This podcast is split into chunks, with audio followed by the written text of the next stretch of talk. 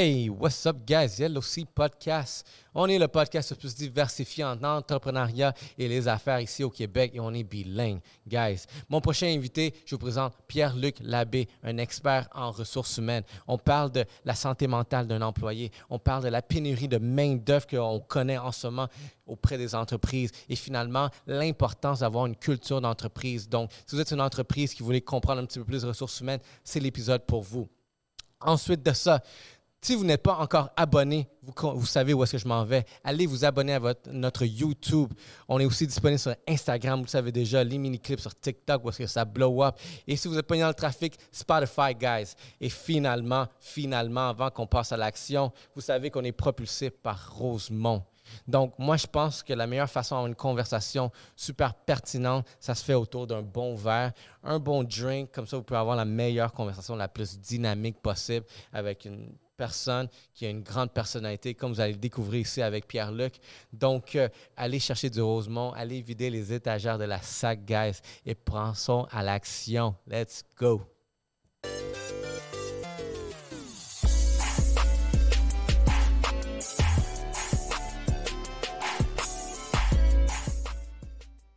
Fin vingtaine, on va dire, puis j'avais un client dans sa soixantaine. Fait que un OG là, de, vraiment la business en finance. Là. Mm. Puis j'ai réalisé où est-ce que j'ai réussi à le closer quand j'étais moi-même, j'étais au naturel. Puis lui, il a aimé ça. Il était comme, tu sais, j'envoie des sous de passer tous les jours qui essaient de me pitcher des choses, qui sont en train, toujours en train d'être flamboyants, puis me montrer que je suis meilleur que, que l'autre, puis c'est pour ça qu'il faut que tu me prennes moi. Mais quand il a vu que, tu sais, la personne qui était différente, qui était soi-même, puis que tu pouvais créer une relation avec, mm. il a accepté ça. Oui, absolument. C'est comme un petit peu ma job en recrutement. Il y en a qui, qui a beaucoup de parallèles à faire avec la, avec la vente. Je ne me déclare pas vendeur non plus. Je ne euh, suis, pas du type le recrutement est une, euh, une, expérience de vente, mais il y a quand même plusieurs parallèles à faire avec ça. C'est la même chose, je trouve, en, contexte d'entrevue d'embauche. Il y en a qui vont arriver en tant qu'intervieweur en entrevue d'embauche, super sérieux, très structuré, à, essayer d'être impartial, tout ça. Puis moi, j'essaie de briser ces cadres-là puis dire, tu sais, comme as you are, c'est tu, tu essaies d'embaucher quelqu'un pour travailler avec toi en tant qu'être humain dans ton équipe. Pourquoi tout d'un coup, en contexte d'entrevue, on devient un, une espèce de robot bizarre, un peu awkward? Ça, je trouve que ça fait pas de sens. Puis justement, d'essayer d'avoir une conversation un peu plus fluide autour d'un être humain, puis ses motivations, puis qu'est-ce qu'il veut, ça te donne beaucoup de jus, ça te donne beaucoup plus de, de, de un petit peu d'éléments pour venir analyser une candidature versus un formulaire structuré avec euh, un format robot. Non, c'est exactement ça. Puis toi, tu dois le voir. Est-ce que tu te fais. Tu te sens turn off quand tu vois genre ce corps, genre de, d'approche-là d'une personne, quand il est trop genre carré by the book, toi, ça te turn tu off quand durant. Puis je suis sûr que tu peux pas être biaisé juste par ça, il faut que tu sois professionnel. Absolument. En bout de ligne. Mais quelque part, comme l'interpersonnel, la personnalité de la personne aussi, tu vois que, ben, regarde, j'ai ce mandat-là, puis je veux que tu fais dans cette équipe-là. Puis en ce moment, tu viens vraiment avec euh, tous les coins bien carrés, là, puis. Ça, c'est une équipe qui sont très loose. Oui, absolument. Ben, en fait, moi, ce que j'essaie de faire, c'est de rendre la personne la plus à l'aise possible. Quand on voit que la personne est un peu stressée ou tout ça, j'essaie juste de backtrack un petit peu avoir une conversation un peu plus fluide, puis rentrer dans le vif du sujet, peut-être avec un peu plus de douceur. Uh-huh. Je trouve que quelqu'un qui arrive souvent très rigide, ça, cache une nervosité. Puis c'est stressant, une entrevue d'embauche, on s'entend. Fait que j'essaie de créer un contexte un peu plus informel, justement, pour venir mettre la personne à l'aise. Quand on parle d'embauche, c'est changer une job, c'est stressant. C'est un gros move, c'est des moves de vie. Puis euh, euh, c'est quand même à prendre au sérieux, mais quand même, je pense d'avoir une discussion informelle à propos de, de tout ça, puis leurs ambitions, puis qui sont en tant qu'être humain versus euh, parle-moi de tes trois qualités, euh, tes trois défauts, euh, tout ça. Je trouve que c'est des questions qui se posent plus aujourd'hui. Puis je, peux imaginer que si je m'en vais à ton bureau, tu dois, avoir la même. Tu dois apparaître comme ça, tu es en chemise, tu es coloré, puis tu es vraiment down. Mm. Dans tout earth, tu as l'air. Fait que moi, je peux sentir que je serais accueillant. Est-ce que, admettons, si je m'en vais comme ça à ton entrevue, mm. est-ce que ça passe, même si on clique? Ah, absolument. Euh, je trouve que, ben, premièrement, juger quelqu'un par son habillement, c'est un petit peu 1990, euh, là, les gens qui arrivent bon, ça. en Ben, c'est sûr que moi, je travaille dans les industries créatives. Là. On est, euh, tu veux pas de soude, là, genre vraiment. Absolument pas. Les, cheveux, les tatous, les piercings, tout ça, en fait, c'est les gens, ils, embrace ça aujourd'hui. Quand on parle de diversité et inclusion, c'est ça aussi, d'avoir mm. des gens de, de, plein de backgrounds, de, de, de plein de mindsets. Puis ça, ça vient avec des looks différents aussi. Puis moi, je jugerai jamais quelqu'un par son habillement. C'est cool ça que c'est, ce n'est plus un tabou parce que les personnes, tu vois, les personnes comme elles sont, Genre, tu sais, au bureau, là, genre, ça, c'est l'entrevue que tu m'as donnée. Je veux que la même personne, euh, quand on est en pleine action. Oui, puis je pense qu'il y a façon d'être professionnel, comme tu as dit tantôt. On parle quand même d'un contexte de travail, mais on peut être pro et informel. Mhm. On peut jaser autour d'un verre puis avoir quand même les mêmes éléments qu'on aurait dans une entrevue structurée, par exemple. Je pense que de venir casser ces cadres-là, ça fait en sorte qu'on a accès à l'humain un petit peu plus rapidement. Exact. Mais c'est cool, tu sais, vraiment que, mettons, notre génération, puis, tu sais, on, on, a comme créé ça. Hmm. Je dirais en sorte parce que, tu vois, regarde, c'est nous les options. Fait qu'est-ce que tu veux? Tu prends nous ou tu prends l'autre? Fait que tu peux pas me juger sur mon apparence. Absolument. Puis, tu sais, il faut aller euh, droit de l'avant directement. Fait Parle-moi de ton agence de placement, Rome. En fait, on est une agence spécialisée en acquisition de talent puis en ressources humaines. On se, se définit pas vraiment comme une agence de placement. En fait, c'est un petit peu le cadre que j'essayais de briser en, c'est ça, c'est un ancien terme, Oui, exact. Euh, on, voit souvent les recruteurs un petit peu comme des vendeurs de chars qui viennent closer des deals. Puis moi, j'essaie de venir un petit peu casser ce cadre-là pour vraiment venir travailler sur l'expérience candidat, puis m'assurer qu'on a le meilleur match entre un employeur potentiel, puis le processus tout au long de ça aussi, comment les entrevues se passent, comment le candidat se sent, qu'est-ce qu'on y fait vivre, jusqu'à l'expérience employée aussi, quand les gens arrivent à l'intérieur des organisations, comment on fait pour créer une expérience qui est cohérente avec ce qu'on leur a mhm. vendu. Fait qu'on est un petit peu plus qu'une agence de placement. On est plus là, par exemple, pour euh, vraiment des stratégies d'acquisition de talent puis de gestion des ressources humaines. Y a-t-il un terme que tu pourrais utiliser au lieu d'agence de placement? mettons, je prends mon exemple, agence marketing. Ça, c'est mm. qu'est-ce que j'étais, mais j'aime pas le terme. Ça fait trop encore là, genre. C'est galvaudé un peu, ouais. Oui, genre. Puis, tu sais, les nouveaux termes, c'est en ce moment. J'aime le nouveau terme qu'on a ici avec le studio, c'est un studio créatif. Mm. Puis, je m'appelais aussi boutique marketing, où est-ce que je voulais tout le temps personnaliser l'expérience d'un client de comment j'allais procéder à son, son, la gestion de son marketing. Mm. Vous, toi, as-tu, genre, trouvé un nouveau terme? Parce que je sais que tu m'en as lancé une. Oui, on est plus en consultation. On est des consultants en acquisition de talent puis en, en gestion des ressources humaines. Puis comment tu vois la créativité derrière ça? Qu'on dirait que j'ai vu un peu de, Quand on s'est parlé, tu me parlais de créativité, puis on dirait que ça fait partie de ton ADN. Oui, absolument. Moi, en fait, je, je travaille dans le domaine créatif parce que je suis fan des gens pour qui je travaille. Tu sais, quand, par exemple, je suis assis face à un concepteur de jeux vidéo ou un directeur artistique ou un artiste de concept ou un artiste de personnage, moi, je tripe. C'est comme je veux tout savoir comment ils font ces choses-là. Mhm. Je suis super passionné par le processus créatif. Puis ces industries-là sont quand même assez spécifiques aussi.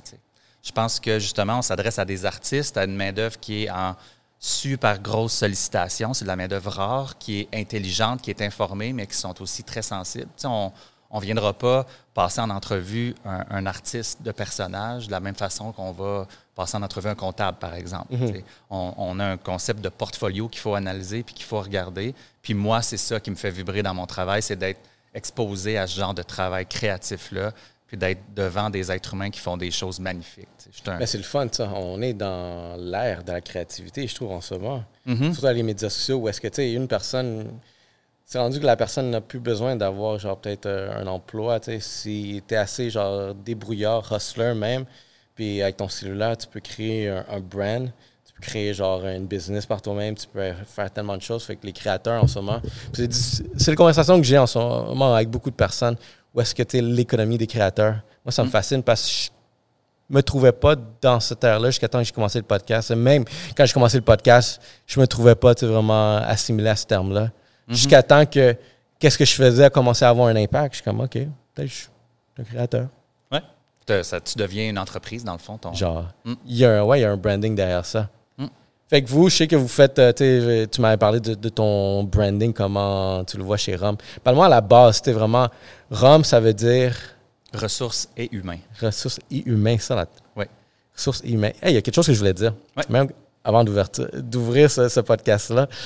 Vu qu'on parlait de ressources humaines, euh, quand j'étais à l'université, j'ai deux cours que j'ai coulés. C'était les statistiques, évidemment, comme tout le monde, et les ressources humaines. Oh, wow. Puis tu sais quoi? C'était le cours que j'étais je me sentais confiant que j'allais bien faire parce que je suis comme, ah, mais moi, je suis relationnel. Ouais, tu as une belle sensibilité. Euh, ouais.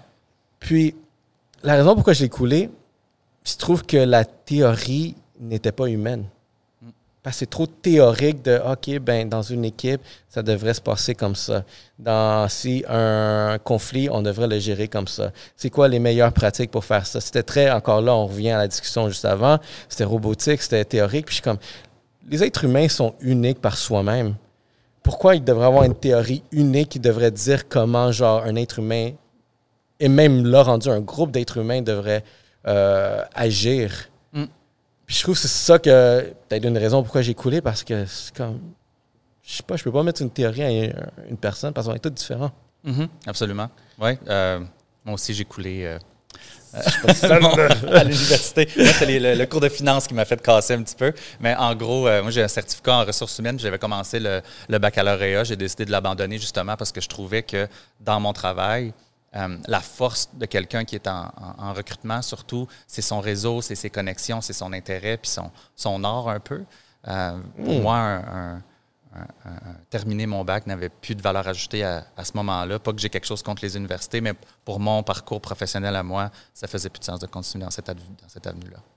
Est-ce que c'est pertinent aujourd'hui que tu un candidat, un gros salaire, pour un poste assez euh, important, qui n'est pas d'éducation, ben, pas d'éducation, mais admettons une, éducation formelle académique d'une université, par exemple? Ben, je pense que ça va dépendre des, euh, professions. Tu sais, par exemple, quelqu'un qui est un artiste 3D, oui, il y a vraiment beaucoup de tutoriels puis des choses que les gens peuvent apprendre par eux-mêmes. Mais par contre, quand on rentre, par exemple, dans la programmation informatique, souvent, ça prend quand même une base pour apprendre à coder. Il y a des, je connais des gens qui n'ont pas été à l'université pour ça puis qui l'ont appris par eux-mêmes, mais c'est quand même des exceptions. Là, ça, c'est quelque chose que tu vois. Mais tu sais, j'imagine aussi, un avocat, tu n'as pas le choix. Il y a une loi qui ne te permettrait même pas de pratiquer. Mais, mhm. euh, en créativité, il y a beaucoup, beaucoup de gens qui n'ont pas de, de, background académique. Mm. Fait mettons quelqu'un comme moi, un gars en marketing, que, OK, mais tu sais, j'ai un background peut-être. Advenant que j'avais, pas de background, mais j'ai comme 15 ans d'expérience en marketing. Mhm. Tu vois ça comme une plus-value pour que ça soit une compagnie qui, euh, ben, je recherche un VP marketing, par exemple. Tu, tu vas-tu considérer ce profil-là? Versus quelqu'un que, admettons, moi, mais avec un diplôme? Ben, plus, on avance en années d'expérience puis en, expérience pertinente dans un domaine, je trouve plus que le diplôme commence vraiment à, moins prendre de l'importance. Euh, je trouve que, par exemple, encore aujourd'hui, les employeurs, pour les postes d'entrée, vont quand même considérer un diplôme universitaire avant autre chose. c'est plus difficile pour quelqu'un qui n'a peut-être pas d'expérience dans un domaine de rentrer s'il n'y a pas de background académique. Mais quelqu'un, par exemple, comme toi, qui a 10-15 ans d'expérience, souvent, les diplômes universitaires viennent à importer un peu moins. Euh, est-ce que c'est le statu quo qui crée genre cette, euh, cette tendance-là qui, quand même, aujourd'hui, il y a des entreprises qui vont pousser pour avoir un bac? C'est-tu comme de montrer que ah, la personne est capable d'être théorique, puis suivre euh, vraiment un livre, puis appliquer, puis avoir des bonnes notes? C'est-tu à cause de ce statu quo-là que, comme tu dis, il y a des entreprises qui le demandent encore, même pour un poste d'entrée? Hmm. Ben, c'est très américain comme concept aussi. Je trouve qu'on travaille beaucoup aux États-Unis, nous, puis les, diplômes universitaires aux États-Unis ont une très grande valeur. même les gens vont, prioriser les Ivy League, qu'on appelle les grandes universités mhm. américaines, avant d'autres choses. Au Québec, surtout, on est quand même un petit peu plus euh, flexible à ce niveau-là. Puis dans le domaine créatif, il n'y en, a, y en a presque pas des exigences très rigides comme ça. OK. Mm. OK, OK. C'est intéressant à savoir. Ben, regarde, puis moi, j'ai fini mon. Tu sais, quand tu dis que tu ne l'as pas fini parce que tu ne voyais plus la pertinence, mm-hmm. parce que tu étais déjà bien lancé. Moi, je pense que j'étais bien avancé, mais je l'ai terminé par plus orgueil, je pourrais dire. Parce que je me suis donné la mission que si je vais commencer ce projet-là, je dois absolument le finir. Mm. Malgré que j'aurais pu abandonner quelques pas dans le chemin parce que je voyais plus encore l'intérêt, mais je pense que atteindre avoir la discipline derrière ça, dire que hey, j'ai fait six ans parce que je l'ai fait à temps partiel, soir, été, mm. euh, week-end. J'ai pris toutes les, options supplémentaires où est-ce que je ne pouvais pas le faire de jour, je devais travailler. Puis je, l'ai terminé en six ans. Puis je pense que c'était ça plus mon diplôme. Avoir terminé le marathon. Mm. Plus que. Parce qu'en fait, tout ce que j'ai appris derrière ça ne me sert pas autant pour euh, mes aptitudes professionnelles en ce moment certaines choses que oui. Mm. Euh, travail d'équipe, l'organisation, euh, la structure. La résolution de problèmes. Mm. Oui, la résolution, des contacts aussi à recherche. Exactement, ouais. Je suis capable d'écrire un bon plan d'affaires vraiment de A à Z avec tous les éléments sans aucun problème. J'ai fait plusieurs fois. Fait il y a ça. Mais en termes de, de pratique, ah, un peu moins. À moins que ça soit la comptabilité, regarde. C'est, euh, Ouais, ben moi, c'est drôle, je retourne à l'université en septembre. là. Je me suis inscrit. euh, tu vas faire quoi? euh, une certification en coaching professionnel à l'Université Concordia. Je Ah. suis vraiment, je suis vraiment excité de ça parce que de plus en plus dans mon travail, je me retrouve avec des, des dirigeants d'entreprises qui ont, qui ont des problèmes assez complexes. Puis je gère aussi une équipe de 20 personnes, puis j'accompagne des gens dans des changements de carrière, puis les gens qui sont assis devant moi prennent des, des décisions assez importantes. Puis naturellement, j'ai quand même un bon instinct pour accompagner ces dirigeants-là dans leur stratégie, mais je trouve qu'il me manque, ou à mon niveau, je vais aller chercher vraiment des éléments un petit peu plus structurés au niveau du coaching puis de l'accompagnement des hauts dirigeants dans leur prise de décision. Fait que je trouve que pour le coaching exécutif, d'avoir vraiment un, schéma de pensée puis des systèmes vraiment définis pour venir pousser la réflexion un petit peu plus loin avec des dirigeants, des gestionnaires, des, des- des- des- gens qui gèrent des, des humains, c'est quand même assez complexe. Je trouvais qu'il me manquait un petit, euh, un petit plus là, pour venir pousser la discussion un petit peu plus loin. C'est intéressant, ça. Ouais, j'ai bien hâte. Tu viens de me le vendre. On dirait que ça, on dirait que ça me tenterait parce que, regarde, aussi, même moi, je m'en vais beaucoup dans la consultation plus que vraiment de la gestion marketing. Parce que j'ai remarqué que je pouvais faire, j'avais une valeur ajoutée, puis même une autre force que je pourrais amener à, mettons, des dirigeants d'entreprise dans le même cas. Puis là, tu parles de ça, je suis comme, damn. Oui, ben, le, le mindset de coaching, je trouve que qu'est-ce qui est, qui est intéressant et qui va être un gros défi pour moi, puis je suis sûr que ça le serait pour toi aussi, parce que quand on est assis avec des gens en consultation, on va tout de suite vers des solutions. Tu sais, tu devrais faire ça, on va faire ça, tout ça. Mais le mindset de coaching, c'est d'amener la personne vers ses propres solutions. En tant que coach, Wow, la, fort, la ça. posture, c'est vraiment d'amener la personne là, pas le faire à sa place. Puis moi, je suis quelqu'un qui est très rapidement orienté vers des solutions puis des plans d'action. Puis je pense que ça va être mon plus grand défi de venir un petit peu défaire ces habitudes-là, d'amener la personne tout de suite à la ligne d'arrivée versus la laisser aller toute seule. tu sais. C'est intéressant parce que j'ai un mentor. Euh, ça fait peut-être trois mois qu'on a commencé. Euh, on s'est rencontrés sur Réseau M. Pour tous ceux, shout out à Réseau M. euh, pour avoir présenté euh, François Bonetto. Euh, un profil TI, j'en ai appris même, le processus, admettons, de recrutement, on pourrait dire, de, de- de mentorat. Un apprenti, je pourrais dire, genre, euh, j'ai appris certaines choses de comment les autres, ils, ils sélectionnent, mettons, un candidat avec un mentor. Je trouve ça intéressant parce qu'ils veulent pas que les personnes soient dans les mêmes domaines. Ben non, quelqu'un qui est vraiment différent de toi, c'est ça que tu veux le plus. tu sais. Parce que j'aurais poussé à avoir quelqu'un en marketing qui a peut-être fait ce que j'ai fait avec 20 ans d'avance sur moi. Parce que, OK, si tu es rendu là 20 ans plus tard que moi, ben, dans le fond, je pourrais suivre cette, euh, cette ligne. Mais quand il me dit comme non, on veut pas vraiment parce que exactement, tu veux quelqu'un différent de toi qui va peut-être voir des choses d'un autre point de vue, euh, ça va être plus efficace pour ça. Puis je suis comme, OK, go for it. Ouais. Moi, je dis oui à tout. C'est un, un super belle euh, introduction dans, le sujet de la diversité puis de l'inclusion.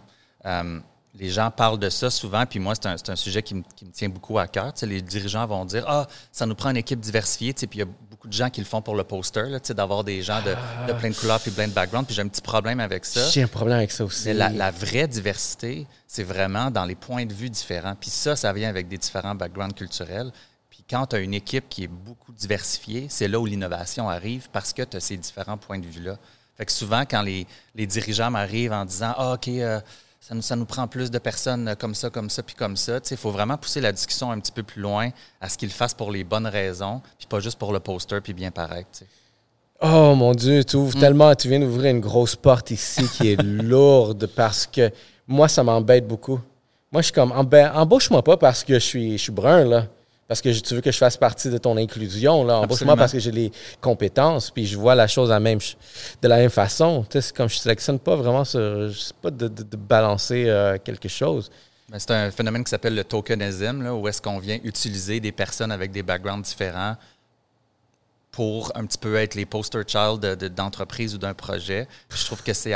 C'est pas tout le monde qui vient de background diversifié qui a le goût d'être un advocate pour la diversité. Je pense qu'il faut quand même laisser la voix à ces gens-là de s'exprimer comme ils veulent, puis de pas utiliser ça non plus. Puis c'est un phénomène qu'on voit beaucoup aujourd'hui.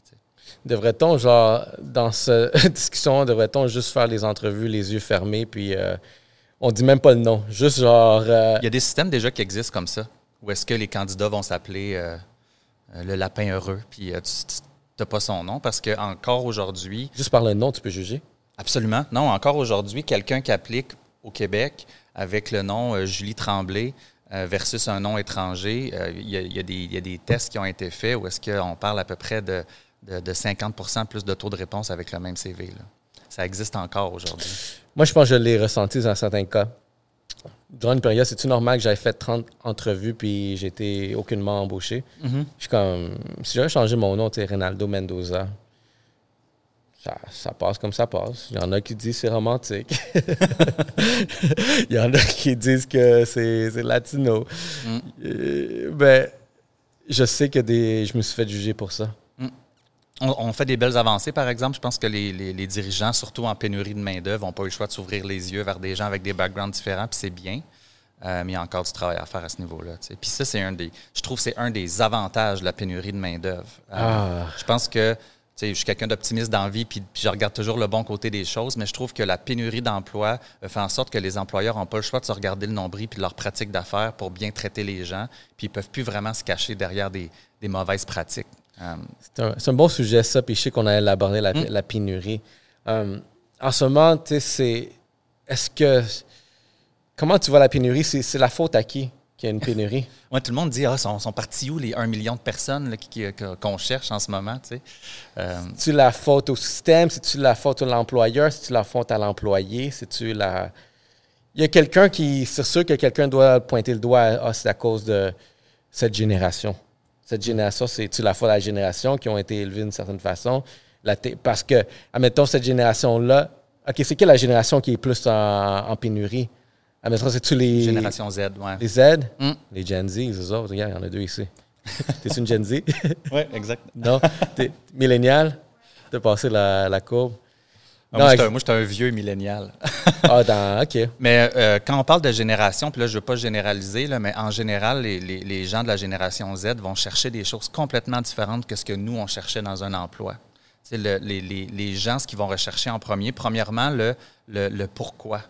Les jeunes, en général, qui rentrent sur le marché du travail, veulent savoir pour qui ils travaillent, puis pourquoi ils travaillent. C'est quoi la raison d'être, puis la mission. Puis les gens vont s'attacher vraiment à quelque chose de fort. Tu je pense que les entreprises n'ont pas le choix de se définir au niveau de leur vision puis de leurs valeurs. Puis c'est des choses qu'avant, les gens regardaient même pas. Euh, c'est pour ça qu'aujourd'hui, les- les grosses compagnies qui travaillent sur des choses un peu, plus, euh, un peu plus délicates ont de la misère à recruter parce que cette génération-là vont vraiment venir s'ancrer dans des valeurs profondes. Puis, ouais. Puis le- le- la deuxième chose, c'est le développement des talents. Les gens, ils veulent entrer dans un emploi, apprendre des choses. Apprendre des choses, avoir un impact, puis se développer. Puis ça, encore une fois, c'est des choses qu'on ne regardait pas vraiment il y a 10-15 ans. Là, Tu sais, on parlait de euh, flexibilité d'horaire, euh, une table de baby-foot, des 5 à 7, une culture vibrante, euh, des opportunités d'avancement, tandis qu'aujourd'hui, on parle beaucoup plus de, de mission, d'impact, puis de développement des talents. On aurait une question de quelqu'un qui fait partie de ce, groupe-là. On pourrait peut-être voir vraiment c'est quoi son orientation basée à ce que tu viens de dire? Euh, en fait, je pense que mon micro. euh, C'est Mike 4 hello, hello, hello? ou 3. Bon, ben, on va, on va laisser faire parce que je m'entends. OK. Mais exactement, tu sais, moi, je me disais quand, quand on s'est connus, j'ai posé, que j'ai déjà vu que vraiment la manière qu'ils pensaient, c'était totalement différent. Puis j'ai fouillé, fouillé, fouillé. C'est quoi qui fait de cette génération? Puis on n'est pas si loin de la mienne. On parle juste d'une dizaine de- de- de- d'années de, différence. Mm. Puis c'est justement ça le pourquoi j'ai trouvé, parce qu'il y a le sentiment qu'il faut qu'on fasse quelque chose pour une raison derrière ça. Et non plus. L'argent, c'est. C'est un motivateur, mais pas le plus important, ce que j'ai réalisé. Mm. C'est correct ça, comme information, ça? Oui, ou- bien, l'argent, en fait, je pense que c'est important d'être payé équitablement. Ah, Euh, équitablement. L'argent n'apporte pas la motivation au travail. En fait, ça peut causer des frustrations, mais ça motivera jamais quelqu'un sur le long terme. Euh, je pense que de payer quelqu'un inéquitablement, c'est une erreur, mais quelqu'un Ah qui, par exemple, est malheureux dans son emploi, si on lui donne 20 000 de plus par année, cette personne-là ne sera pas plus heureuse. Si, par exemple, on lui offre du mentorat, du développement, des programmes de formation, diversifier ses compétences, euh, puis d'avoir un impact dans l'entreprise, ben là, à ce moment-là, cette personne-là peut être plus mobilisée. Mais l'argent n'apporte pas la satisfaction au travail. Ça empêche l'insatisfaction. C'est quand même une petite nuance. Ouais. Est-ce que tu vois la- les mêmes euh, nuances pour les milléniaux? Mhm. Est-ce les- où les milléniaux sont. Parce il y a beaucoup de choses qui se disent par rapport aux milléniaux. Est-ce que c'est on est comme cette génération-là qui a la plus de la misère à s'acheter une propriété, par exemple, Ouais. à cause de ben, tout, plein de choses qui se passent économiquement, surtout les- l'école. Mais c'est plus américain, ça aussi, je dirais. Mm. Pourrais-tu dire ça? Oui, puis au niveau des, des salaires, ben, je pense que ça dépend des domaines aussi. Mais par exemple, dans mon domaine où on parle de, par exemple, effets visuels, jeux vidéo, euh, créativité, tout ça, il y a quand même une hausse des salaires importante à cause de cette pénurie de main-d'œuvre-là. Puis les employeurs aussi, avec tout ce qui est en ligne, puis les outils en ligne, puis l'information qu'on peut aller chercher, un employeur qui paye inéquitablement par rapport à sa compétition va se faire rattraper à un moment donné. Mm. Fait que je pense que les employeurs maintenant n'ont plus vraiment le choix de payer les gens équitablement par rapport à leur valeur, ce qui fait quand même descendre leur marge de profit. Puis on le voit en, on le voit en ce moment, mais je pense qu'avec tout ce qui est disponible en ligne comme information, les employeurs n'ont plus le choix d'avoir des systèmes un petit peu plus transparents par rapport à leur, euh, leurs échelles salariales. Est-ce que la pénurie, admettons, si on voit où est-ce qu'on est dans le temps, est-ce que c'était. Est-ce qu'on le voyait déjà avant la pandémie ou c'est vraiment la pandémie qui était l'élément déclencheur qui fait en sorte? Parce que là, qu'on a commencé plus à entendre parler le terme ah, pénurie, pénurie, parce que tout le monde a perdu leur job, puis après, personne ne voulait venir travailler. Mm. Mais les personnes ont quand même des besoins de continuer à se nourrir, à payer leur loyer. Fait ils font des revenus quelque part d'autre. Mm. Est-ce que le monde sont rendus plus indépendants? Travailleurs Euh, autonomes ou Oui, c'est. il y, a, il y a un, il y a un phénomène pendant la pandémie qui, euh, qui est mondial qui s'appelle la grande démission. Où est-ce que. je- Ouais, c'est un phénomène aussi de Great Resignation. Il y a Ah. plein d'articles sur le sujet. Puis dans le fond, c'est un phénomène où est-ce que justement les gens, quand ils ont été pris à la maison, euh, ont eu des grosses crises existentielles par rapport à pourquoi ils travaillent. Qu'est-ce que je suis en train de faire en ce moment? En train de vendre des téléphones, puis des cartes de crédit, puis des, à, à me brûler, à, à- pourquoi? Euh, puis il y a beaucoup de gens qui ont vraiment fait un shift dans leur domaine. Euh, des gens qui travaillaient dans des grosses compagnies de TI qui ont décidé de s'ouvrir un salon de thé ou d'aller euh, travailler sur une ferme. Sais, ça, il y, a, il y a beaucoup quand même de ça dans, dans, dans- dans la pénurie de main-d'œuvre. Mais il y a d'autres choses aussi qui viennent entrer en ligne de compte. là, la- les départs à la retraite, euh, il y en a beaucoup. Euh, les, des, des secteurs économiques qui sont en gros développement aussi. Tu sais, quand on regarde les jeux vidéo, là, en- pendant la pandémie, les gens ils jouaient beaucoup.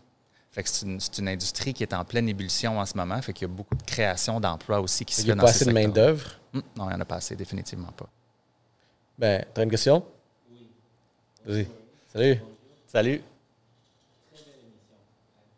Merci.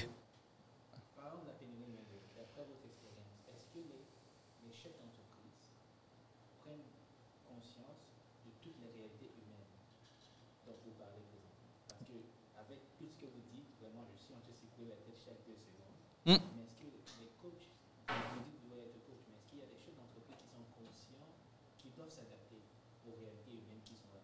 Ben, moi, comme je disais tantôt, il y a des, cô- des côtés que je trouve positifs à la pénurie de main-d'œuvre, puis c'est justement pour ça. Parce que c'est sûr que quand on parlait de développement des talents avant ou de développement des compétences il y a 10-15 ans, les gens faisaient Ah, ouais, c'est correct. tu sais. Puis là, en ce moment, en fait, c'est que ça fait mal, la pénurie de main-d'œuvre. Les gens commencent à avoir leur profit diminuer, ils, ils perdent des projets, ils refusent des mandats. Fait que là, ça fait un petit peu plus mal. Puis les gens, vraiment, les hauts dirigeants s'éveillent par rapport à, à bien traiter les gens puis à bien développer leur main-d'œuvre. Fait que je trouve que la pénurie de main-d'œuvre apporte ce côté positif-là, où est-ce que les, les dirigeants n'ont pas le choix de bien traiter leur monde puis se pencher sur ces, ces grandes questions-là. Fait que là, c'est Ce plus une est une question genre de, de, de, de l'employé de voir, euh, ben, de faire, mais l'individu de faire quelque chose de plus. C'est l'entreprise qui doit se réadapter à cette nouvelle euh, réalité de comment, genre, faire cette gestion-là. Oui, le contexte d'entrevue d'embauche ont complètement changé. là. Le, le- le siège a tourné de bord. là. Ça ressemble à quoi? Parce que moi, ça fait genre longtemps que j'ai pas fait de- d'entrevue d'embauche. Ça ressemble à quoi aujourd'hui? Quelqu'un qui l'a. Ben, il y a une grosse partie, euh, l'employeur qui essaie de bien se positionner maintenant. Souvent, le, le- le candidat va s'asseoir, puis ça va être l'employeur qui va se vendre, doit à l'employé. Ah. Euh, puis il y a une- justement une grosse partie là-dessus. Moi, ce que j'essaie de faire dans un contexte d'entrevue, justement, pour, pour, pour exciter un candidat, c'est vraiment de les projeter dans le futur à l'intérieur de l'organisation. Voici ce de quoi va avoir l'air ta carrière chez nous. Puis déjà commencer à mettre en place les choses pour que la personne se projette à l'intérieur de l'organisation à partir de la première conversation. Euh, versus, euh, donne-moi tes trois grandes qualités, tes trois défauts. Euh, la conversation est, est- est plus vraiment autour de ça. là. Ouais, parce que comme, juste sur mes défauts, mes qualités, tu es capable de prendre une décision que je suis le candidat pour ce poste-là. Mhm. Mais OK. Puis, admettons, si on. Tu vois-tu que la. ré- On est. Alors, je sais pas si on est dans une récession ou on devrait rentrer dans une récession. Mais on, est dans une période d'inflation. Ça, c'est, on peut pas se le cacher. Mm. Est-ce que tu penses que ça, ça va faire un impact sur la pénurie, que les personnes vont revenir, peut-être lâcher qu'est-ce qu'ils faisaient? Tu vois-tu vraiment qu'on va retourner à la normale? Oui, c'est comme les boomerangs, là, les, les gens que- qui ont quitté et qui vont revenir. Aux États-Unis, c'est déjà en, en- en effet, il y a, une, tu sais, il y a- il y a une- une grosse récession, puis il y a beaucoup de compagnies qu'on pensait intouchables, euh, qui ont fait beaucoup, beaucoup de mise à pied. Euh, ça commence à se faire sentir au Canada, mais à cause de notre système, on est un petit peu moins affecté par ça. Mais j'ai hâte de voir ce qui va se passer dans les prochains mois, justement, par rapport à, à cette récession-là. Il devrait, selon moi, avoir moins, justement, de. La pénurie devrait se calmer un petit peu. Mais écoute, dans le contexte qu'on est, on ne sait pas. Là, il y a, Ben, il y a n'importe comme deux pandémies en même temps, puis des guerres qui, euh, qui sont partout, fait qu'on ne sait pas qu'est-ce qui va se passer par rapport au niveau économique, mais euh, je sens que ça se calme un petit peu en ce moment. OK, ouais. Mm. Ouais, ça commence à ralentir. Je pense, heureusement, parce ben, heureusement parce que oui, ça, on dirait que ça accélérait sans, sans fin. Puis là, au moins, il commence à avoir un ralentissement sur les choses. On peut comme continuer à profiter, vivre un peu différent, mais ça coûte cher aussi. Mm. Euh, un sujet assez euh, intéressant tu sais, qu'on voit. euh, moi, je pense que j'ai commencé à le voir au début de ma vingtaine. Fait que ça fait à peu près 15 ans. Fait que tu peux voir à peu près j'ai quel âge. Euh, on parlait dans mon employeur, c'était euh, une grosse compagnie de télé- télécommunications, sans le nommer, Mm. mais un des plus gros ici, puis il est bleu. Euh, J'étais dans une équipe où est-ce que plusieurs personnes callaient des burn-out. Puis on dirait que c'est la première fois que j'entends parler de ces termes-là de santé mentale, Mm. de comme, tu sais, Regarde, moi, c'est fou, mon histoire derrière ça, c'est qu'on était dans une petite équipe quand même assez fermée, 20-30 personnes. Puis euh, j'ai une collègue, boum, ça va en burn-out. Un autre, burn-out. Un autre, burn-out. Puis ça, c'était mes amis où est-ce qu'on faisait des activités, genre de week-end. On se voyait quand même le- les fins de semaine ensemble, puis tout. Mais un par un, ils étaient en train de, s'en aller en burn-out. Euh, moi, j'étais dans la période où est-ce que je sentais pas que je m'en allais là. Je, je voulais pas prendre cette direction-là. Parce que je trouve que c'est juste mettre un pansement sur euh, le vrai problème. Puis, parce que si je prends un burn-out et je prends six mois off de travailler là, puis je reviens, est-ce que les choses ont amélioré dans le processus? Je pense pas, parce que c'est pas parce que genre je faisais quelque chose de différent à la maison que j'ai pogné un burn-out. Non, c'est parce que tout était pareil. J'aime pas ce système-là que j'ai pris un burn-out. Fait que moi, ma solution a été que j'ai lâché, j'ai quitté. Mhm. Puis j'ai comme évité cette période-là, tandis que je sais que d'autres collègues sont restés là, puis à peu près 6-5 personnes, je peux dire qu'ils ont call a burn-out. Puis il y en a que même c'était des. Ils sont revenus peut-être un an, deux ans plus tard, quelque chose comme ça. Ouais.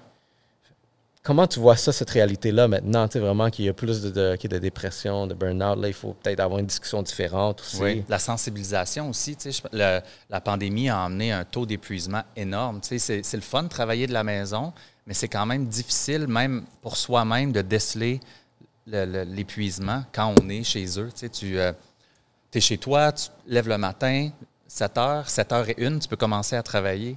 Puis après ça, tu peux euh, continuer ta journée, surtout les personnes qui vivent seules quand il n'y avait rien à faire.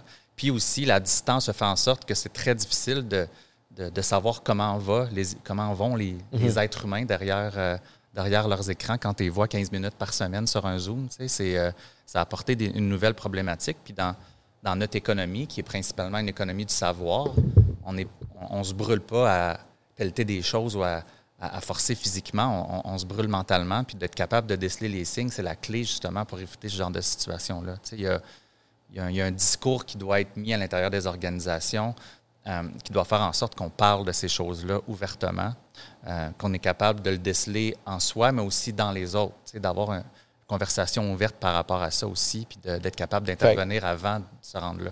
Fait que la conversation définitivement est importante, au moins. Est-ce qu'il y a des signes, admettons pour un employeur, est-ce qu'il y a certains signes qui devraient euh, payer attention sur peut-être une équipe ou peut-être un employé en particulier pour ouvrir la conversation? Est-ce que tu t'attends que l'employé vienne à toi? Parce que c'est pas tout le monde qui va le faire, mais peut-être certains vont le faire proactif. Comment on gère ça? C'est.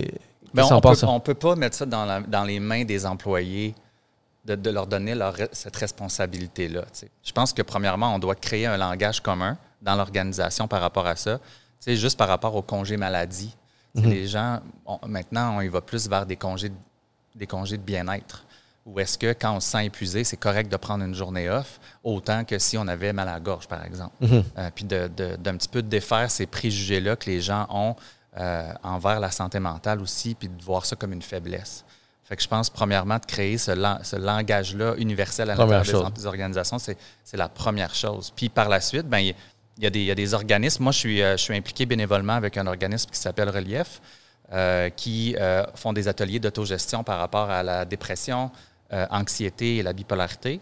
Euh, puis ils font aussi, il y, a un, il y a un niveau professionnel où ils font des ateliers d'autogestion pour les entreprises, où est-ce qu'ils viennent justement donner des outils aux gestionnaires, mais aussi aux employés à comment gérer ce genre de problématiques-là. Puis c'est- super intéressant qu'est-ce qu'ils font. C'est une cause qui est très, très près de moi. Ben non, définitivement. Puis moi, j'aime, j'aime ces, ces discussions-là parce que j'en ai eu des discussions par rapport à la santé mentale sur d'autres contextes, mais ici, c'est, inté- c'est intéressant de le voir vraiment dans le contexte euh, organisationnel, entreprise. Puis justement, ma femme est en ressources humaines. Fait elle, elle me partage tout plein de cas où est-ce que, tu sais, les autres aussi sont en train d'essayer de remédier des choses parce que c'est une, une Ouais. PME, mais qui est très grosse à la fois, qui roule, tu sais, vraiment des consultants TI. Mm. Fait elle m'en parle de ces, ces choses-là, puis elle m'aborde tout plein de choses. Regarde. OK, le langage, avoir la discussion, bon, je pense que ça serait dans le top 1. Puis la sensibilisation, tu sais, je pense Ouais. que euh, pouvoir euh, informer ton, ton équipe, tes, tes employés que tu sais, la porte est ouverte, euh, n'hésite pas. tu sais, Vraiment, si Mhm. quelque chose va mal, au moins viens parler à quelqu'un. Il devrait-il avoir une personne désignée juste même pour gérer la psychologie qui n'est pas un psychologue, peut-être dans un- une entreprise, juste comme ça, entre parenthèses? Ben, il y a des ressources que les gens peuvent avoir, par exemple un PAE, là, un programme d'aide aux employés, où est-ce que les gens peuvent appeler de façon anonyme puis euh, euh, avoir, avoir accès à des ressources. Mais juste d'équiper, tu sais, de former ces leaders. Tu sais, quand on devient chef d'équipe, oui, c'est le fun d'être un expert dans ce qu'on fait, mais gérer des humains, c'est complexe. Un expert Je pense que n'importe quel gestionnaire qui gère une personne devrait être sensibilisé par rapport aux enjeux de santé mentale puis d'être capable de déceler ça dans son équipe. Je pense que c'est avant de. Faut, faut pas se mettre non plus dans le rôle du psychologue, justement, en tant que gestionnaire. Là, on- n'est pas des psychologues, on- n'est pas formé pour ça, mais je pense qu'il y a façon de former des gens pour qu'ils soient capables, justement, d'intervenir à ce niveau-là dans, dans, leur- dans leurs équipes. Est-ce que des incitatifs peuvent être une solution pour euh, euh, aider une personne qui est dans ces situations-là? Puis je vais clarifier, admettons. Mm. euh, ça, c'est un exemple de vraiment encore là de, de- de- que ma femme a partagé. C'est que eux, ils ont sorti un programme. Euh, c'est comme un genre une bourse de 500 dollars par année fiscale euh, où est-ce que l'employé peut faire ce qu'il veut avec. Oui, un budget Puis ce santé. qu'il veut exactement. Mhm. C'est une tendance, c'est quelque chose qui est vraiment un outil que tu sais, on, on peut déjà voir que ça fonctionne. Puis euh, elle dit comme n'importe quoi là, si tu veux un barbecue, mets-le en barbecue, Un c'est vélo, euh, n'importe quoi. Ouais, N'importe quoi. Ouais, ouais, c'est, c'est une tendance aussi parce que dans, dans les avantages sociaux pour les employeurs pour qu'ils se positionnent, il y a vraiment une tendance vers l'hyper-personnalisation, un peu comme en marketing. Tu sais, C'est pas tout le monde qui a les mêmes besoins. Puis des fois, quelqu'un qui a, qui a 21 ans, peut-être il ne veut pas tant des REER. Euh, tandis qu'un autre, euh, tandis qu'un autre qui, qui, qui- approche la, la- la fin de sa carrière, peut-être que c'est super important. Puis de plus en plus, les employeurs mettent en place des budgets justement comme ça, où est-ce qu'il y a un peu mode cafétéria, Uh-huh. où est-ce que tu as une somme allouée, puis tu peux, euh, tu peux venir un petit peu choisir qu'est-ce qui est, mieux pour toi. Mais les, les budgets de bien-être, c'est vraiment quelque chose qu'on voit beaucoup. ça commence. Euh, tu sais, les free for all, c'est un petit peu moins fréquent comme tu décrivais, mais souvent les gens vont avoir justement un budget de bien-être qui va être, par exemple, un abonnement au gym, euh, des cours de méditation, l'équipement, euh, qui est plus vraiment relié au bien-être de la personne puis pour, pour, pour veiller à sa santé. Mais il y a aussi des budgets Est-ce autres que, les que- gens débloquent. Est-ce qu'admettons des activités de groupe aussi efficaces? Qu'avant? tu sais, Parce que je sais qu'il y, a- il y a beaucoup de genre euh, d'entreprises qui font des retraites, par exemple. On s'en Mhm. va faire une activité de groupe pour essayer de voir comment on travaille en équipe, essayer de résoudre. J'ai vu des trucs où est-ce que c'était euh, une simulation de zombies. Fait qu'un groupe, c'est des zombies, l'autre, c'est euh, les, les, les survivants, I guess. Puis, ouais, exact. fait que c'était vraiment essayer de voir vraiment, tu sais, comment les zombies peuvent attraper là, en équipe, des trucs comme ça. c'est- C'est vraiment devenu plus moderne. là. Ouais. Euh, ça, ça, devait- ça continue à être une solution efficace? Ben, il y a- il y, a une grosse discussion par rapport à ça aussi avec le travail à la maison. Tu sais, les équipes, la productivité, euh, ça, c'est prouvé que ça a quand même été pareil ou, ou sinon augmenté quand les gens travaillent de la maison, mais les gens perdent beaucoup le sens à leur travail. euh, justement, le concept de culture d'entreprise, quand tu n'es pas physiquement là, c'est quand même difficile à bâtir. tu sais. Puis il y a un gros questionnement en ce moment à savoir comment on, on bâtit une culture d'entreprise forte. Hmm. Euh, quand les gens sont pas tout le temps là, puis ils se voient moins. Fait que oui, des team building, des activités, des rassemblements, ça devient quand même assez important pour que les gens apprennent à se connaître aussi. Puis là, tu as ouvert l'autre euh, porte euh, que je trouve que c'est super fun à discuter. C'est la culture d'entreprise. Ouais. Euh, ça, je trouve ça fascinant. Moi, personnellement, parce qu'encore là, je pense que des raisons pourquoi genre j'avais de la misère à fit dans les entreprises, c'était la culture n'était pas adaptée à moi. Par exemple, je ne me voyais pas vraiment grandir ici. Je me voyais pas aller loin. Puis la seule entreprise où est-ce que, tu je vois, je sentais le côté familial qui était le fun. Petit PME, peut-être on était quoi, une vingtaine de personnes. Ben, tu sais, elle n'a pas survécu. Fait que euh, j'ai toujours été vraiment en train d'explorer vraiment où est-ce que je peux aller travailler, faire ci, faire ça. Où est-ce que je me suis dit comme tu sais ben aller indépendant parce que regarde, il, il m'offre pas qu'est-ce qu'il veut, qu'est-ce que je recherche. Assez souvent, c'est la liberté. Mm. Puis la confiance. Fait que fais-moi confiance, je vais faire la job, puis je vais donner les meilleurs résultats. Mais aussi, tu sais, sois pas sur mon épaule en train de me respirer puis me dire euh, est-ce que vous avez fait ça? C'est comme, je suis pas ce type de personne-là. Mhm. C'est une des raisons pourquoi je pense que quand je me suis lancé vers l'entrepreneuriat, où est-ce que je peux faire ce que je veux. Le client, même mes clients, genre, ils se foutent de comment tu fais les choses. Dès que ça arrive, ça marche, ça fonctionne, cool. C'est ça que je veux. Tu as, Euh, été, t'as été micro, quitté cette job-là à cause d'un boss, pas à cause de l'organisation. Tu sais, souvent, les gens vont, joindre, vont, vont se joindre à une compagnie pour l'organisation, Mais les deux mais vont quitter à cause d'un boss. Tu sais. Ben ça, c'est vrai. Boss, oh, elle était sévère. Elle était sévère avec moi. Je suis comme, oh, je l'ai encore. Euh, regarde, succès à chacun. euh. Mais l'entreprise aussi, la culture était vraiment pas pour moi. Puis je pense que la seule raison pour que je suis allé là, parce que c'était à côté de chez moi. Puis je suis comme, j'étais désespéré pour une job aussi.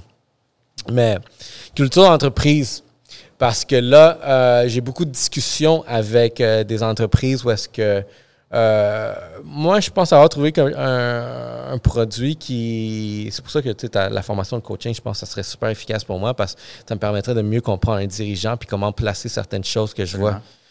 Puis, je prends l'exemple encore là, aussi simple que ça, c'est le podcast. Comment c'est, je trouve, je trouve que ça permet de, de, de- pour les personnes qui sont éloignées, de se sentir plus inclus.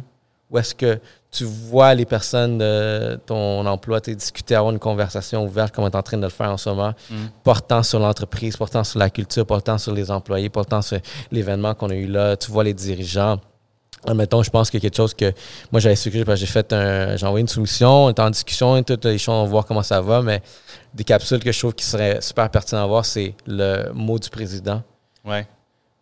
Que c'est la personne qui comme. Je pense que beaucoup de présidents moment se sentent comme il faut que je sois le plus accessible à mes employés le plus possible, mais on s'entend que c'est la personne aussi la plus demandée dans l'entreprise. Vraiment, quand c'est une grosse entreprise de 300 employés, c'est comme. C'est la misère, puis je suis comme, hey, tu sais quoi, on est dans un air où est-ce qu'on peut créer du contenu, mettre une caméra, avoir ce sujet conversationnel-là. C'est. Il n'y a rien de scripté ici, là. On n'est aucunement préparé, puis on peut jaser, prendre un verre même rendu là.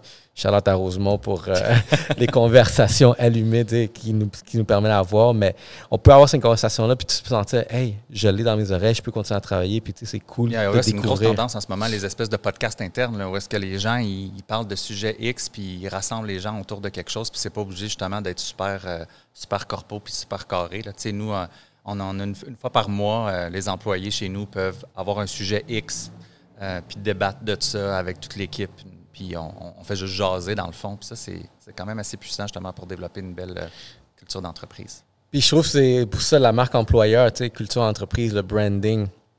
C'est quoi en ce moment qu'une entreprise peut faire pour essayer d'attirer, genre? Parce que ça, il y a une pénurie, mais fait que là, il faut que tu fasses de la pub, il faut que tu, promo, tu toi comme entreprise, que ici, c'est l'entreprise qui va te faire grandir. Parce que ça, c'est vraiment où est-ce qu'on veut aller, plus focus sur les intérêts de la personne plutôt que, hey, tu vas faire plus d'argent ici, puis euh, on est coté sur la bourse, on fait ci. Fait que quelles, sont les techniques en ce moment, les tendances que tu vois pour une entreprise de pouvoir se, se promouvoir de cette façon-là? Médias sociaux, ça marche? Oui, ben, en fait, souvent, les, entreprises viennent vers ben, des gens comme, comme moi en ressources humaines parce qu'ils ont des défis d'attraction. Euh, Puis souvent, ils vont penser qu'ils n'ont pas le choix d'investir des dizaines de milliers de dollars dans des sections carrière, puis des vidéos, puis des postings, puis des, des, gros, des grosses bases de données. Mais souvent, ce que je donne comme, comme, comme conseil aux gens quand, quand, ils entreprennent ça puis qu'ils ont peut-être une, une, moins grande entreprise, euh, tout passe par le contact humain. sais, peu importe la section carrière que tu as puis les vidéos qui flashent, la façon dont tu traites les gens dans un processus d'embauche va tout changer. Hmm. De initier la conversation, l'entrevue, elle se passe comment? on parle beaucoup d'expérience employée puis de, de culture d'entreprise, mais il y a aussi l'expérience candidat qui est à définir. Puis pour moi, avoir une belle expérience candidat pour une entreprise, ça coûte zéro dollar. Euh, parle aux gens, donne-leur des feedbacks, euh, initie une vraie conversation, donne un processus d'entrevue qui est agréable. Bien, à ce moment-là, le taux de, réussite par rapport à entrevue versus embauche va vraiment monter. Fait que peu importe qu'est-ce qu'on investit au niveau du marketing RH, qui est super à mode ces temps-ci, je trouve que la conversation qu'on initie avec chacun des individus, puis comment on les traite, c'est la façon euh, d'embaucher un petit peu plus rapidement en ce moment. On a une question? Oui. OK. Est-ce que vous constatez qu'au Québec, il y a comme. Est-ce que la majorité des entreprises ont un département de ressources humaines? C'est une question comme ça. Euh, généralement, oui. Habituellement, c'est lorsque les entreprises atteignent à peu près 50, 40, 50 personnes qu'il y a quelqu'un qui est à temps plein, qui est dédié au, aux ressources humaines. Euh, en bas de ça, ben, il y a des gens comme nous. Nous, c'est ça qu'on fait aussi. Oui, on fait du recrutement, mais on fait aussi euh, du conseil en ressources humaines où est-ce qu'on peut être là, par exemple, une journée par semaine dans les organisations, des choses comme ça. Mais la fonction ressources humaines, avant, on voyait beaucoup ça comme un, centre de dépenses. on voyait ça comme un mal nécessaire. Les RH, il faut aller là pour les contrats, les, les, mises à pied, etc. Mais là, présentement, je trouve que ce qui est le fun, c'est que la fonction RH, elle devient primordiale au bon fonctionnement des entreprises moi, je trouve ça intéressant parce que ça, ça nous permet de s'amuser un petit peu plus dans notre travail, mais euh, la fonction RH maintenant est, très importante, euh, justement pour ça, la rétention, l'attraction, euh, la culture d'entreprise, le développement du leadership, la formation. c'est des sujets quand même chauds en ce moment. Je sais que c'est, ce sont des sujets chauds parce qu'il y a beaucoup de PME qui, au fait, encore sont dans l'équation de, de la, penser que c'est la dépense. Là, maintenant, je vais passer au deuxième volet de la, la question. RH versus recruteur. Parce qu'il y a aussi une tendance d'embaucher des recruteurs, surtout dans le domaine où je travaille, la construction. Les compagnies se concentrent sur beaucoup plus donner des contrats aux recruteurs, mais le suivi maintenant, parce que le RH, c'est vraiment le suivi humain dans la compagnie, si je ne me trompe pas. Certaines compagnies manquent ça parce qu'ils ont investi dans le recruteur et ils se disent, bon, c'est fini, la personne est dans la compagnie, tout est bon. Mm. Mais d'habitude, la rétention, comme vous, comme vous parlez, n'est pas là. Donc, qu'est-ce que vous voulez comme message donner à l'industrie? Les, les, les, professionnels en RH, est-ce qu'ils doivent aussi ils doivent être comme RH et recruteurs en même temps ou continuer la tendance de garder seulement les recruteurs? Bien, je pense que ça dépend des gens aussi, puis ça dépend des organisations. Euh, le recrutement et les ressources humaines, c'est deux jobs différents. Il y a des gens qui vont aimer les deux, mais de plus en plus, on associe le, le, le recrutement au marketing puis aux communications. Euh, puis les ressources humaines, plus justement au développement des talents. Puis selon moi, c'est deux professions. Euh, moi, j'aime les deux. Euh, puis souvent, les organisations qui sont plus petites vont devoir avoir des gens qui ont un profil un peu plus généraliste pour justement être capable de, de faire toute la chaîne, si on veut. mais selon moi, c'est vraiment deux jobs. Il y a des gens qui sont excellents en RH qui veulent rien savoir du recrutement, puis il y a des gens qui sont en recrutement qui veulent absolument rien savoir des RH. Puis ça, c'est vraiment une question personnelle parce que c'est question d'intérêt. Puis c'est deux jobs différents qui se différencient de plus en plus, en fait. Merci, merci pour la question. Super question intéressante. bonne question. Parce que même moi, genre, j'ai, ça a toujours été vague. Genre, recruteur, c'est-tu un ressource humaine ou c'est. Je sais pas. Mais. Avant, euh, moi, quand j'ai commencé dans le domaine, le recrutement était un poste d'entrée.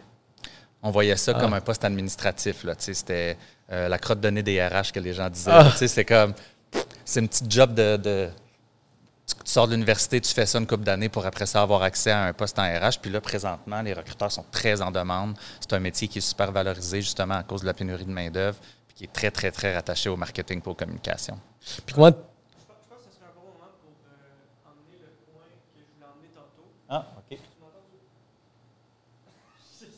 Euh, je peux, vous le demander à vous.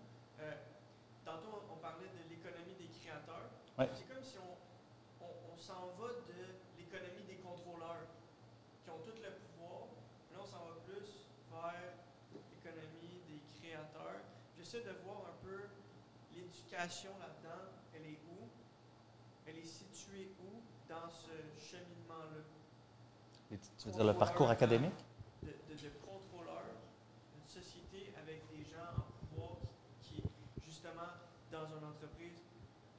La personne euh, qui recrute, ben, c'est une position de, d'adminis- de, de admin, mais là, ça s'en va plus profond, puis plus de complexité. Mhm. Mais est-ce que ça, tu apprends ça à l'école ou tu apprends ça dans l'entreprise, dans le leadership de l'entreprise?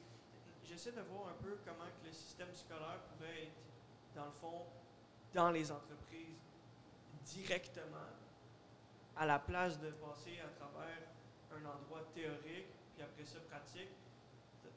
Est-ce. Oui, oui, puis il y a des super belles subventions gouvernementales pour ça aussi, puis les entreprises sont, sont vraiment là-dessus. Euh, tantôt, quand je parlais de développement des. Ouais, ouais, ouais, parce que ouais, ouais, parle- tu peux me répondre à moi. C'est bon. Euh, quand je parlais de développement des talents tantôt, euh, il y a des gens qui font ça dans la vie, justement, de venir bâtir des programmes de formation interne pour les entreprises. Puis c'est quelque chose qu'on voit beaucoup, euh, que ce soit par rapport à du mentorat, du co-développement aussi, l'apprentissage par les pairs ou des programmes qui sont montés par des, euh, par des, des- des institutions, mais Mhm. euh, adaptés aux entreprises, justement, par rapport euh, à la gestion d'équipe, des compétences techniques, justement les- des compétences transversales aussi pour être capable de faire autre chose dans l'organisation. Puis ça, c'est une fonction qui prend beaucoup d'importance en ce moment, justement, pour, euh, pour garder le savoir à l'intérieur des organisations puis développer les gens. Ouais, non, le, ben, le développement, c'est ça, je trouve que c'est. c'est- Il, y a, ça- il y a justement genre un, un meme, un quote, c'est comme. euh, c'est le, le- Je pense que c'est le directeur de finance qui parle au CEO qui dit oh, on devrait investir plus sur, euh, les, euh, sur la- les compétences de développement personnel de nos employés. Puis l'autre partie, l'autre, il dit ben, puis qu'est-ce qu'ils font s'ils nous quittent? Oui. Puis là, il répond, ben, qu'est-ce qu'ils. Non, qu'est-ce qu'ils font s'ils s'ils nous quittent? Puis après, il dit, qu'est-ce qu'ils font s'ils restent? Ouais. Si on, s'ils le font pas. Ouais. Fait qu'ils restent puis ils sont pas plus avancés. Fait que, on, les meilleurs s'en vont ailleurs, puis nous, on garde ça juste pour essayer de retenir les personnes, mais pour économiser un peu sur Ouais, on ne peut pas les attacher à leur bureau non plus là, quand, quand on investit dans les gens. Puis justement, d'investir dans les gens, c'est un excellent outil de, ré- de rétention aussi. Justement, si Mm. quelqu'un sent qu'il stagne dans son travail, puis qu'il n'y a pas justement de- de- d'opportunité de, développement, il va nécessairement aller voir ailleurs pour se développer. Tandis que si à l'intérieur de l'organisation, il y a des systèmes en place pour se développer, bien justement, il n'ira pas ailleurs. Si on, le, le- le taux de roulement, ça coûte extrêmement cher aux organisations. Quelqu'un qui quitte, là, dépendamment de la fonction, on parle d'un coût à peu près de 3 à 6 mois de salaire par personne qui quitte. Wow.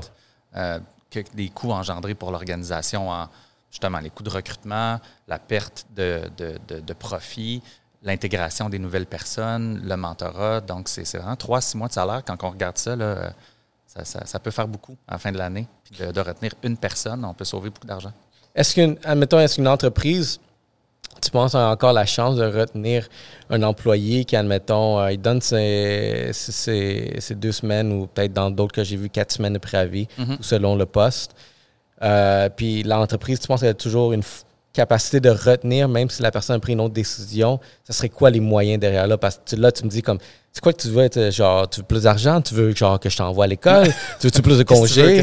Moi, là, Oui, mais euh, en fait, là, je vais parler pour mon, mon- mon opinion personnelle. Selon moi, quelqu'un qui démissionne, il est déjà trop tard. Puis c'est prouvé. Quelqu'un qui donne sa démission, mais que l'employeur, mettons, tente de retenir avec un plus haut salaire ou une promesse quelconque, euh, je pense que c'est à autour de 80 en- à l'intérieur d'un an, les gens, ils s'en vont. Euh, fait que selon moi, quand quelqu'un est rendu à la démission, le move est déjà fait. Juste, fait, juste ouais. finir là comme il faut. Finir la relation comme il faut, puis sans, sans aucune, euh, aucun Exact. conflit. Mm. Puis c'est- pas fou ce que tu dis parce que, encore là, avec ma femme, on a une conversation, elle me parle de certaines personnes. Puis oui, il y en a certains que. Il y a un cas que la personne a joué une carte qui est un gros gamble. Elle a donné sa démission, elle a dit l'autre entreprise me donne plus. Euh, fait qu'eux, ils ont répliqué, ils ont dit on donne ça. Mm. Un peu inférieur, mais plus de qu'est-ce qu'elle gagnait actuellement. Mhm. Euh, elle a pris. Puis derrière ça, il y a comme eu des, des, des, des discussions que c'était c'était faux.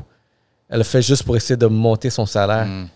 Euh, puis ah, l'ironie derrière ça, c'est que la personne est partie quand même. Voilà. C'est ce que je disais. Fait que terminer ça en bon terme, c'est la meilleure des choses. Hmm. Oui, puis tu sais, justement, au niveau des, des- des salaires, je pense qu'aujourd'hui, les gens n'ont pas le choix d'être transparents par rapport à ce qu'ils offrent, puis d'être compétitifs. Euh, de plus en plus, les entreprises vont vers des modèles très transparents au niveau des échelles salariales. Tu sais, avant, les, les salaires étaient quand même un gros secret qu'on ne parlait pas du tout. Puis il y avait même des entreprises qui avaient comme politique que les employés n'avaient pas le droit de parler de leur salaire entre eux. Euh, puis là, aujourd'hui, on s'en va vers des modèles très transparents où est-ce que les gens, ils savent vraiment que à l'intérieur d'un poste, voici comment on évalue le poste, voici la, la- la progression possible aussi. Puis les gens, ils savent vraiment vers quel échelon ils s'en vont. Puis quand on a une échelle transparente comme ça, ça peut éviter des frustrations, justement. Intéressant. Puis toi, chez Rome, comment tu vois ça? Est-ce que tu as de la pénurie d'employés? Est-ce que tu en cherches? As-tu de la misère à recruter? Parce que là, c'est- c'est c'est drôle parce que ça, c'est-. Cordonnier mal chaussé. Exactement.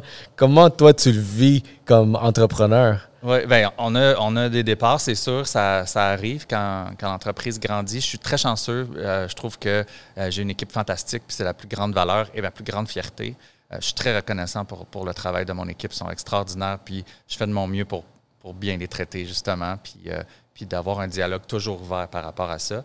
C'est même déjà arrivé où est-ce que quelqu'un me dise Hey, sais-tu quoi, je pense que j'ai fait le tour. Puis je pense que je suis dû pour aller ailleurs. Puis cette conversation-là, elle a duré deux mois. Puis cette personne-là m'a donné deux mois de préavis. Puis la, transition s'est bien faite. Puis j'étais d'accord, tu. Euh, fait que des fois, c'est pas obligé de se terminer en drame non plus. Des fois, les gens sont dus pour faire un move. Puis c'est peut-être pas la meilleure place pour, pour évoluer chez nous par rapport à eux où ils sont rendus où. Fait que j'essaie d'avoir quand même un, ouais. un discours transparent par rapport à ça. Mais c'est le fun, puis je pense que le fait que la personne a eu le s'est senti à l'aise de pouvoir avoir cette discussion avec toi parce que tu traites le monde comme il faut.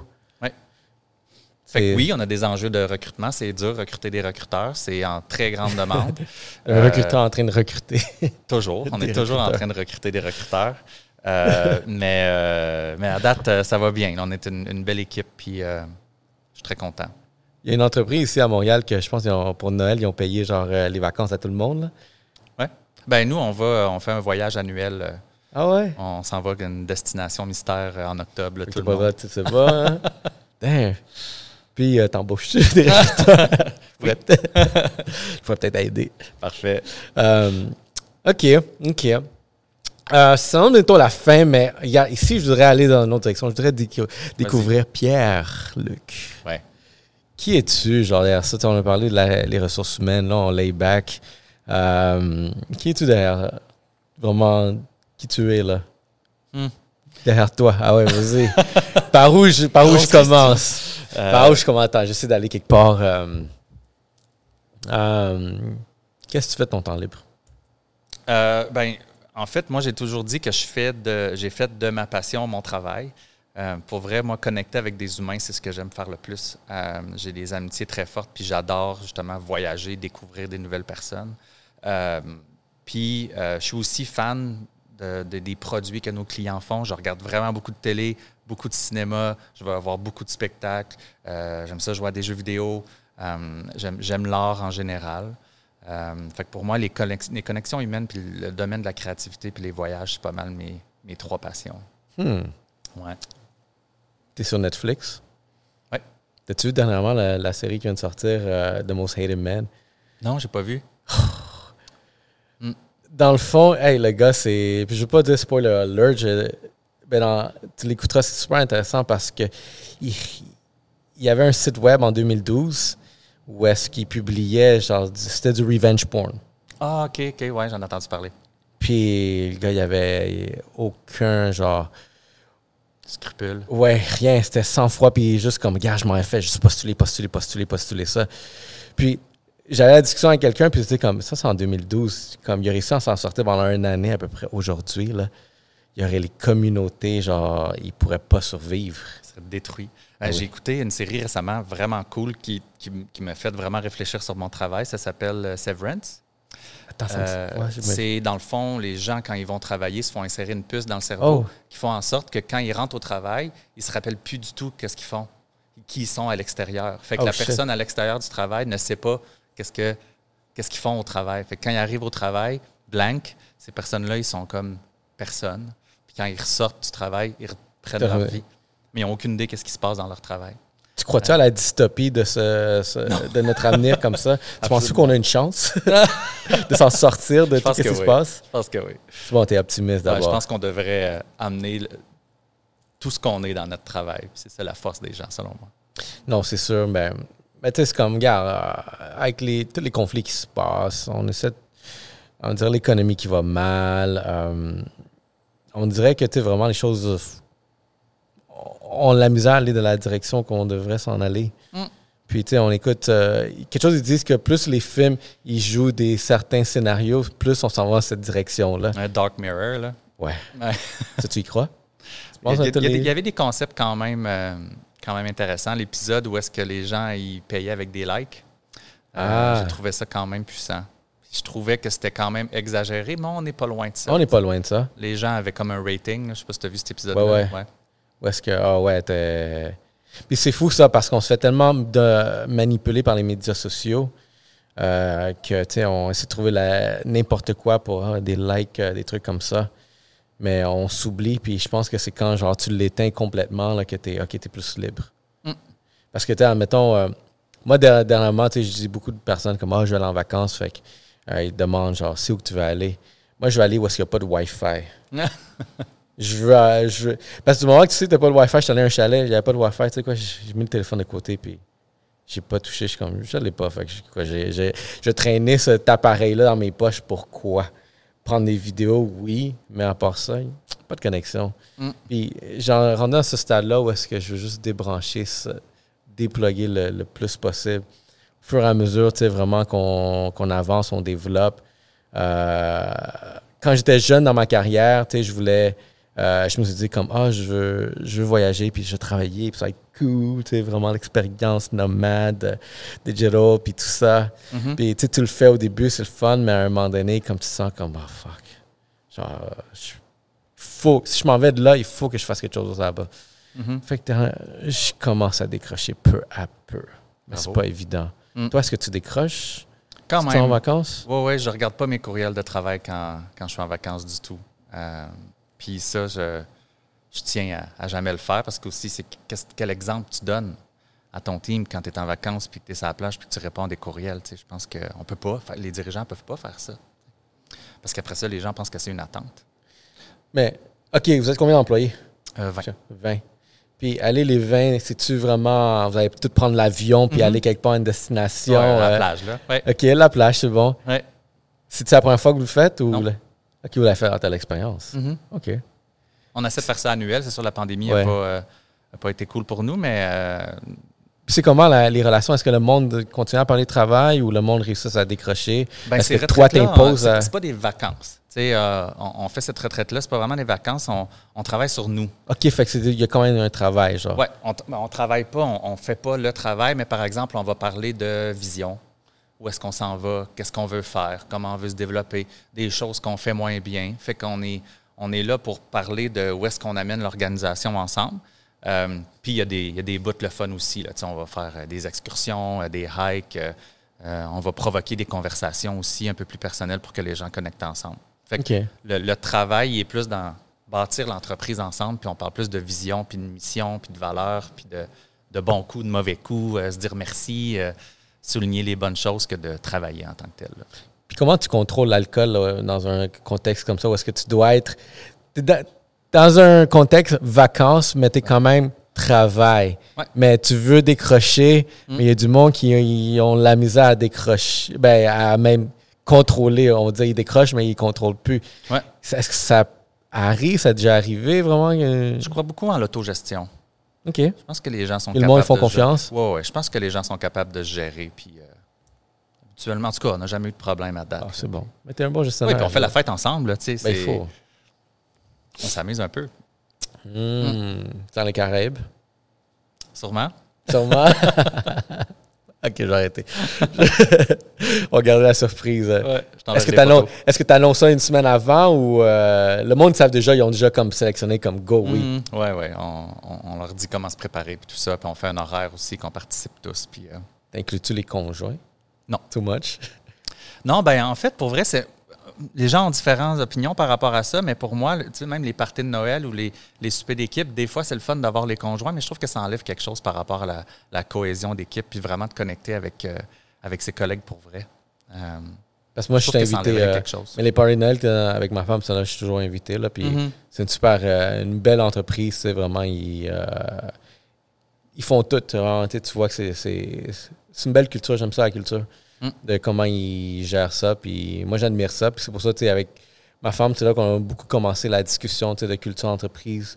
Être dans cette position, justement, où est-ce qu'elle peut avoir un impact.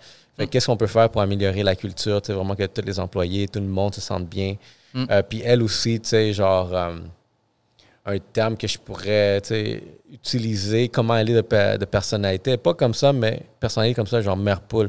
Elle aime ça, genre, s'occuper de tout le monde, que tout le monde est tout bien, genre, Ah, gâté. que- même aussi. fait que- puis, puis c'est le fun, puis elle est toujours à la recherche. Ah, c'est quoi qu'on fait? Là, là? Elle me pose Mm. des questions, des fois, tu sais. Des fois, genre, elle n'aime pas trop mes, mes réponses parce que moi, j'ai un autre, euh, dans un, un autre contexte, je suis plus en contexte entrepreneurial où est-ce que une liberté différente, puis il n'y a pas, genre, vraiment statu quo, il n'y a pas, genre, le côté corporatif qui vient avec. Fait elle me demande mon opinion, puis je suis comme, elle me regarde, je suis comme, OK, laisse faire. je vais aller vous demander quelqu'un d'autre qui comprend ma situation. Mm, ouais, on reste avec les experts. Puis, euh, je suis fier de, de- qu'on ait cette discussion-là parce que c'est euh, Alexandre Kennel qui nous a Oui. mis en contact. Comment tu le connais? Euh, j'ai participé à un podcast parce que j'avais parlé de ma santé mentale aux nouvelles. Puis euh, le, ce groupe-là, le Sage, me- m'a Ouais. contacté pour que je vienne en parler euh, sur un podcast. Puis Alexandre, j'ai adoré son vibe. Puis c'est ça, c'est lui qui nous a, qui nous a connectés. Ben, tu, tu vois, puis Alex, j'ai rem- j'ai remarqué qu'il y a un, un talent dernier, dernièrement, mais tu sais, on s'est connus à cause du podcast. Mm. C'est fou que c'est un podcast, que ce podcast-là a amené, tu sais, autant dans ma vie, genre, tu sais, parce que là, il y a le côté personnel, mais comme lui, regarde, à cause du podcast, on se connaît. Euh, fait que côté professionnel, ouais. Mm. Euh, eux, s'ils sont ici, c'est à cause du podcast. Il y a beaucoup de choses qui se passent à cause du podcast, Ouais. que vraiment la magie derrière ça. Fait que C'est pour ça que je le pousse vraiment dans les organisations. tu sais. Euh, J'ai j'ai même un client sur l'entreprise que on, on fait un podcast pour euh, le service à clientèle, dans le fond, pour être en, pour être pour être en, en contact avec son, son leur client. Fait que des fois, tu envoyer un, un courriel, une infolette, c'est cute puis tout, mais le parler quand tu as le dirigeant de l'entreprise qui vous dit Hey guys, on vient de finir cette étape-là, puis là, on va faire ça, puis toutes vous qui, sont abonnés à ça, ben, vous allez recevoir ça. Pour les autres, je vous invite à vraiment communiquer avec nous. C'est vraiment une belle façon de faire d'un service à clientèle ultra moderne. Fait que c'est pour ça que je suis comme Hey, le podcast, ça, ça fait tellement de choses. Ça peut être un outil de formation, mais oui. Ben oui. Mm. À la base, je vais utiliser vraiment ce podcast-là comme euh, éducation, tu sais, vraiment sur des. C'est pour ça que j'aime ça avoir des, des personnes de, de, de, euh, de background un peu partout différents. Dans le contexte business, entrepreneurial, puis quand, tu genre, tu mon premier vraiment ressources humaines, fait je suis comme, ah, nice. Puis, qu'est-ce que aussi, peut-être, genre, peut-être d'autres personnes, j'aurais, si je voulais vraiment toucher le, le sujet, peut-être il y aurait eu d'autres personnes, mais qu'est-ce que j'ai trouvé nice avec toi, c'est exactement ta personnalité, tu sais, colorée, euh, que je vois, que j'ai senti, puis le- le- la référence d'Alexandre Kennel, puis regarde, il m'a envoyé ta référence, puis il me dit, t'as-tu appelé euh, Pierre-Luc? J'arrêtais pas d'oublier, c'est pas que j'oublie, j'ai un problème de mémoire. J'ai beaucoup de choses qui se passent dans cette autoroute-là, là, sans arrêt. Euh, fait que j'arrêtais, j'a- j'arrêtais, j'arrêtais pas d'oublier de t'appeler. jusqu'à un moment. Je suis content que c'est drôle parce que le moment qu'on a vraiment rentré en contact, mais je, comme je t'avais parlé, j'ai parlé à quelqu'un que tu connais très bien juste avant. Je suis comme, c'est Ouais. quoi les coïncidences que, C'est un petit monde. Euh, que les deux. Puis l'autre personne, je venais de la, on venait de me mettre en contact avec. Ouais. Fait que je suis comme, OK, il y a quelque chose de plus de ça. Je suis comme, Mhm. si c'est maintenant, il fallait qu'on se parle, puis là, t'es venu, puis tu sais, j'ai rencontré. Euh, comment t'as trouvé le rhum punch? J'ai même pas goûté encore. Encore? Non, Ben là, non, j'attends une occasion avec, euh, avec mon team. On va, on va faire ça bientôt. il y a une occasion ici en ce moment. On est, on est un petit team ici. Ouais, ouais. tu veux t'essayer? Ah, ben oui, absolument. Là, là? Ouais. Là, là? Uh-huh. OK. OK. Tu vas avoir des verres, s'il vous plaît? Mais euh, je vais donner un shout-out à Rosemont. Euh, une relation que je veux parler très bien de Rosemont, que quand on a commencé, ils a été les premiers à nous appuyer à, faire à voir qu'est-ce qu'on avait, nous faire confiance. Puis aussi que nous, quand on a commencé à parler d'eux, on, on était les premiers qui parlaient tout le temps d'eux. Il n'y a personne qui les publiait. Puis euh, ça a comme créé cette relation-là où est-ce que tu vous étiez nos premiers genre ambassadeurs. Fait que nous autres, euh, pas le choix, tu vraiment de, de- de vous encourager. Puis derrière ça, ça a été toujours dans le but de encourager l'économie locale, les produits locaux. Puis surtout, c'est un produit de qualité. Ça, j'ai trouvé super bien. euh, C'est une drôle de coïncidence parce que nous, là, notre première année en affaires, on a envoyé un cadeau de Noël à tous nos clients. Puis on s'appelle Rhum. Fait qu'on a décidé d'envoyer une bouteille de rhum à, à tous nos clients. Puis c'était ce, ce rhum-là, le, le rhum épicé. Le rhum épicé, Ouais. nice. Ah ben, C'était du beau Rosemont. produit. Non, Ouais, exactement, vraiment. un beau produit de, de, euh, de qualité. Je suis fier vraiment que c'est fait au Québec parce que c'est fait ici à la maison. Euh, Puis aussi, ce que je veux discuter derrière ce point-là, c'est la relation. Moi, en ce moment, puis je, je pense à chaque podcast, je vais répéter ça en ce moment. Là. Mais vu que c'est tout le temps une personne différente, je vais le répéter encore. Fait que je suis redondant à les, à les personnes qui travaillent avec moi, mais les personnes aussi, tu sais, vraiment que je rencontre, je trouve que c'est important. Aujourd'hui, je me suis dit, mes deux choses que je focus le plus, c'est bâtir des expériences et bâtir des relations. Mhm. Puis derrière, admettons, le success story avec, euh, qu'on a avec Rosemont, c'est la relation. Parce que justement, on s'est donné une opportunité de s'entraider entre chacun. Puis derrière ça, ça fait deux ans que maintenant, on travaille ensemble, on collabore ensemble.